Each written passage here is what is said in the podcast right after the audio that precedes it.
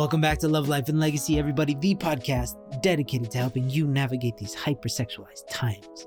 Now, I'm going to do another solo cast today because I realized that there's some really valuable thing that I know, a process that I use to help people figure out where they're at in their sexual integrity journey that I only use in a close knit community, the people that I directly serve. So I wanted to make this information widely accessible so that you can succeed in life and in love and in lineage and in all the things that you're trying to accomplish. So it's an amazing episode. It's very practical, it's very short. Listen to it. Trust me, it'll help you.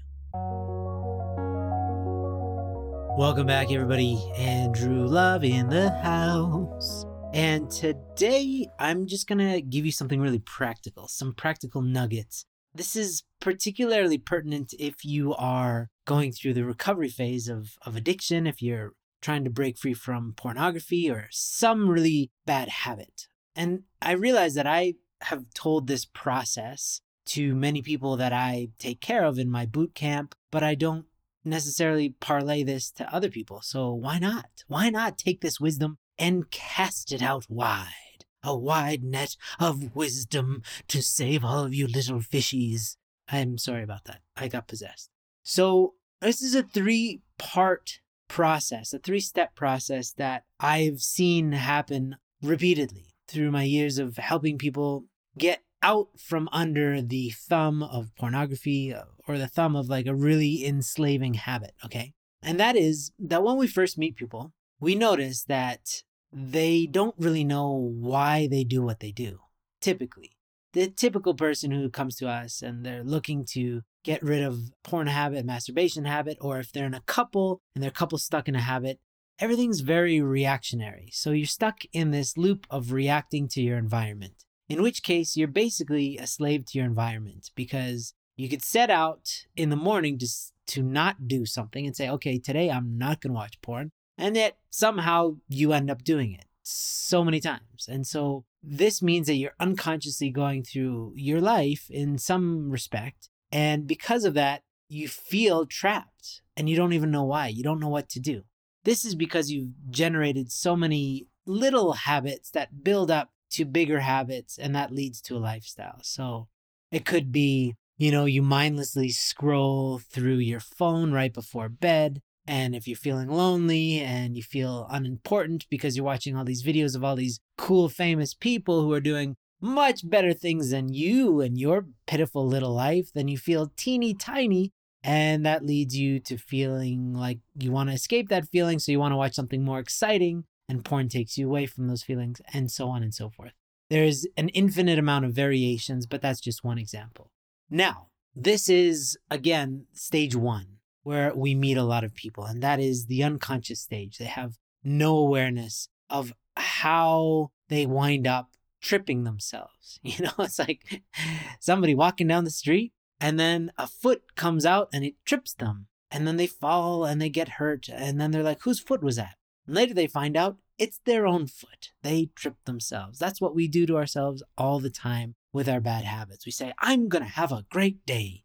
And then we proceed to have a billion negative thoughts. And we think that somehow we're still going to have a good day. That's not how it works, okay?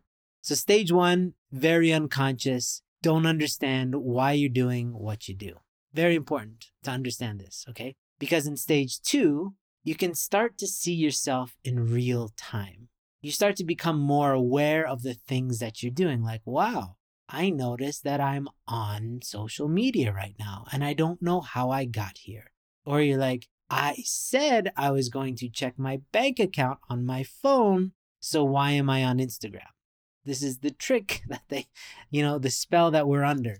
And so you start to become a little bit more self aware.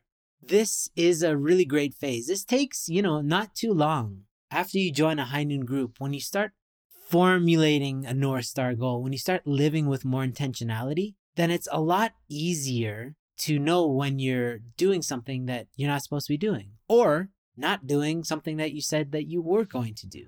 But that only comes when you're living intentionally. If you zone out for three hours on, you know, social media, YouTube, whatever, and you didn't have anything else to do anyway because you were unconscious, then it's it still feels uncomfortable, but it's not so obvious why you're uncomfortable. But when you start to layer intentionality on top of that, the stakes become more clear because you're like, well, I said I'm going to do this, and it presents itself as true or false, whether you did that or not, based on your action. So, this is a really crucial part.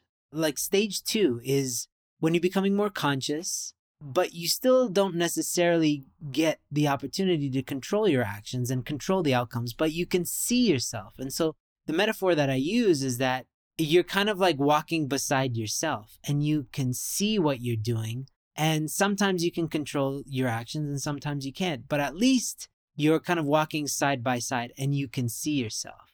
In stage one, you're actually kind of you're behind yourself. Your actions are ahead of you and you're just following along and you have no control. But stage two is you're kind of walking side by side and sometimes you can nudge yourself in the right direction, and other times the force is too strong for you to really deviate from whatever mistake you're about to make with your time and energy and so on and so forth. So, a way to go from stage two to stage three, which is what I'm going to get into, is as you're becoming consciously aware that I am, you know, let's say for instance, I'm on social media and I know that the next step is pornography, then that is a great time to start reaching out to your accountability partner. So, when we see people making progress in terms of their sexual integrity, it's when they stop reporting after they had a slip. Oh, I had a slip. Cool. Thank you. Oh, I had another slip. Okay. Thank you.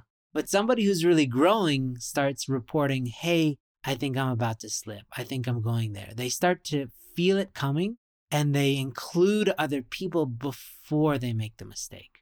I talked about this a little bit in the episode about the line in the sand. This is kind of like a line in the sand. If you're really serious about kicking porn out of your life, then you need to start implementing this into your recovery process, which is reporting ahead of time. And you'll notice that a lot of people, you probably listening, you might fall into this category before you you might 90% want to quit porn, but 100% is taking precautions to not let it come into your life at all, meaning reporting to other people. Other people, they still feel bad when they watch porn and they still make effort to not watch porn. Yet at the same time, they always report afterwards, in which case it's kind of like admitting that deep down inside, you don't want to let it go. Deep down inside, as much as you hate it, you also love it. So, stage two, if you want to level up to stage three, is really all about starting to report, right? Because imagine you're walking side by side with yourself and you can't necessarily influence yourself fully. So, if you feel out of control, what can you do? Include somebody else, and that person can help nudge yourself in the right direction. Now, stage three is when you're actually ahead of yourself. You get ahead of yourself and you can see what's about to happen from a mile away. You know, you're getting that feeling, oh, I can feel I'm starting to feel lonely. And then you can willingly choose what to do next because you've been so well acquainted with yourself that you can anticipate your next actions. This is a very powerful place to be. This is when, you know, if, if you're somebody with a temper and that temper's starting to flare up, you can say, okay, I'm starting to get angry. I need to go outside and take a breather. I need to go, I don't know, do some push ups, whatever it is you need to do. But rather than have an episode where I turn into the Hulk and start throwing things around, I am going to take a chill pill, right? Not a literal chill. I, I do not promote chill pills, everybody. But you get what I'm saying.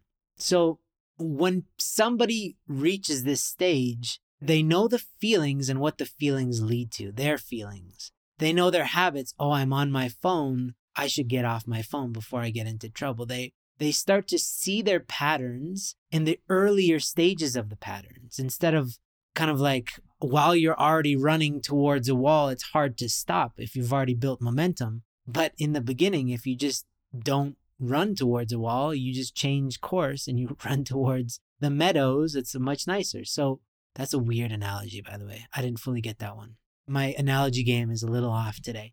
But if you can imagine, the other analogy still holds true is that you're ahead of yourself and you see yourself coming. You see your habits coming from a mile away, and you can choose whether to let them into your life or not. That doesn't necessarily mean that you will always make the right choice because sometimes, again, we haven't fully decided to kick these bad habits out of our life. And sometimes we justify letting them in, kind of like somebody, an evil person knocking on your door and you saying, Yeah, I know they're evil, but mm, you know, maybe they're not that bad. And you just let them in your house. And of course, they just ruin your life because they're evil. That's what a bad habit does. You invite it into your life sometimes, but at least you have the choice and you can make a conscious decision. So that's really the three phases. I don't want to uh, go any further than that. If you have any questions, of course, you can reach out to us. But I think this is a really important three step process. If you are going through porn recovery, then I really ask that you look and try to figure out which stage are you at. Do you have any idea why you do the things that you do or are you are you still at phase number 1? And don't judge yourself. It's just where you're at, okay? If you don't really know why you do what you do, then you're really kind of like at number 1. And the second stage is really about seeing yourself but not necessarily being able to change your habits, but at least you can see yourself in real time. And the third one, again, is just you see it coming from a mile away and you can choose whether or not to participate in that activity. So, which one of these are you in? Always remember that this is true of many different areas of our life money, relationships with our friends, with, with God, with our certain emotions but it really plays a massive part in sexual integrity because our sexuality is so deeply entwined with our emotions, even money, even self worth. Everything is connected to sexuality. So I thought it was worth pointing out. I hope this was helpful, and I will see you when I see you. Peace.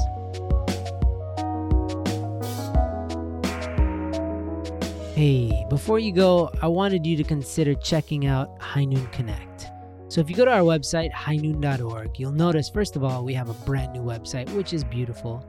And also, you'll notice that there's the opportunity to join High Noon Connect. The essence of what High Noon is morphing into is a community. We are better together, and sexual integrity involves other people. Okay? If you're struggling with pornography, you need the help of brothers and sisters, of people in a community dedicated to helping lift you up. And even if you're not, if you're in a relationship and you just want more intimacy, more love, more joy, or if you're single and you just want to be a person that can live according to their values in the area of sexuality and you want to be around a group of people who are fighting in the same way, then please go to highnoon.org and sign up for High Noon Connect. There's a free version and a paid version. We want to make this as accessible as possible. And we're a nonprofit, so we're not trying to make a buck here. We're just trying to create a community off of Facebook that gives a focused conversation, focused energy, focused attention on building sexual integrity as a cultural intention. So go to highnoon.org. We'll see you there.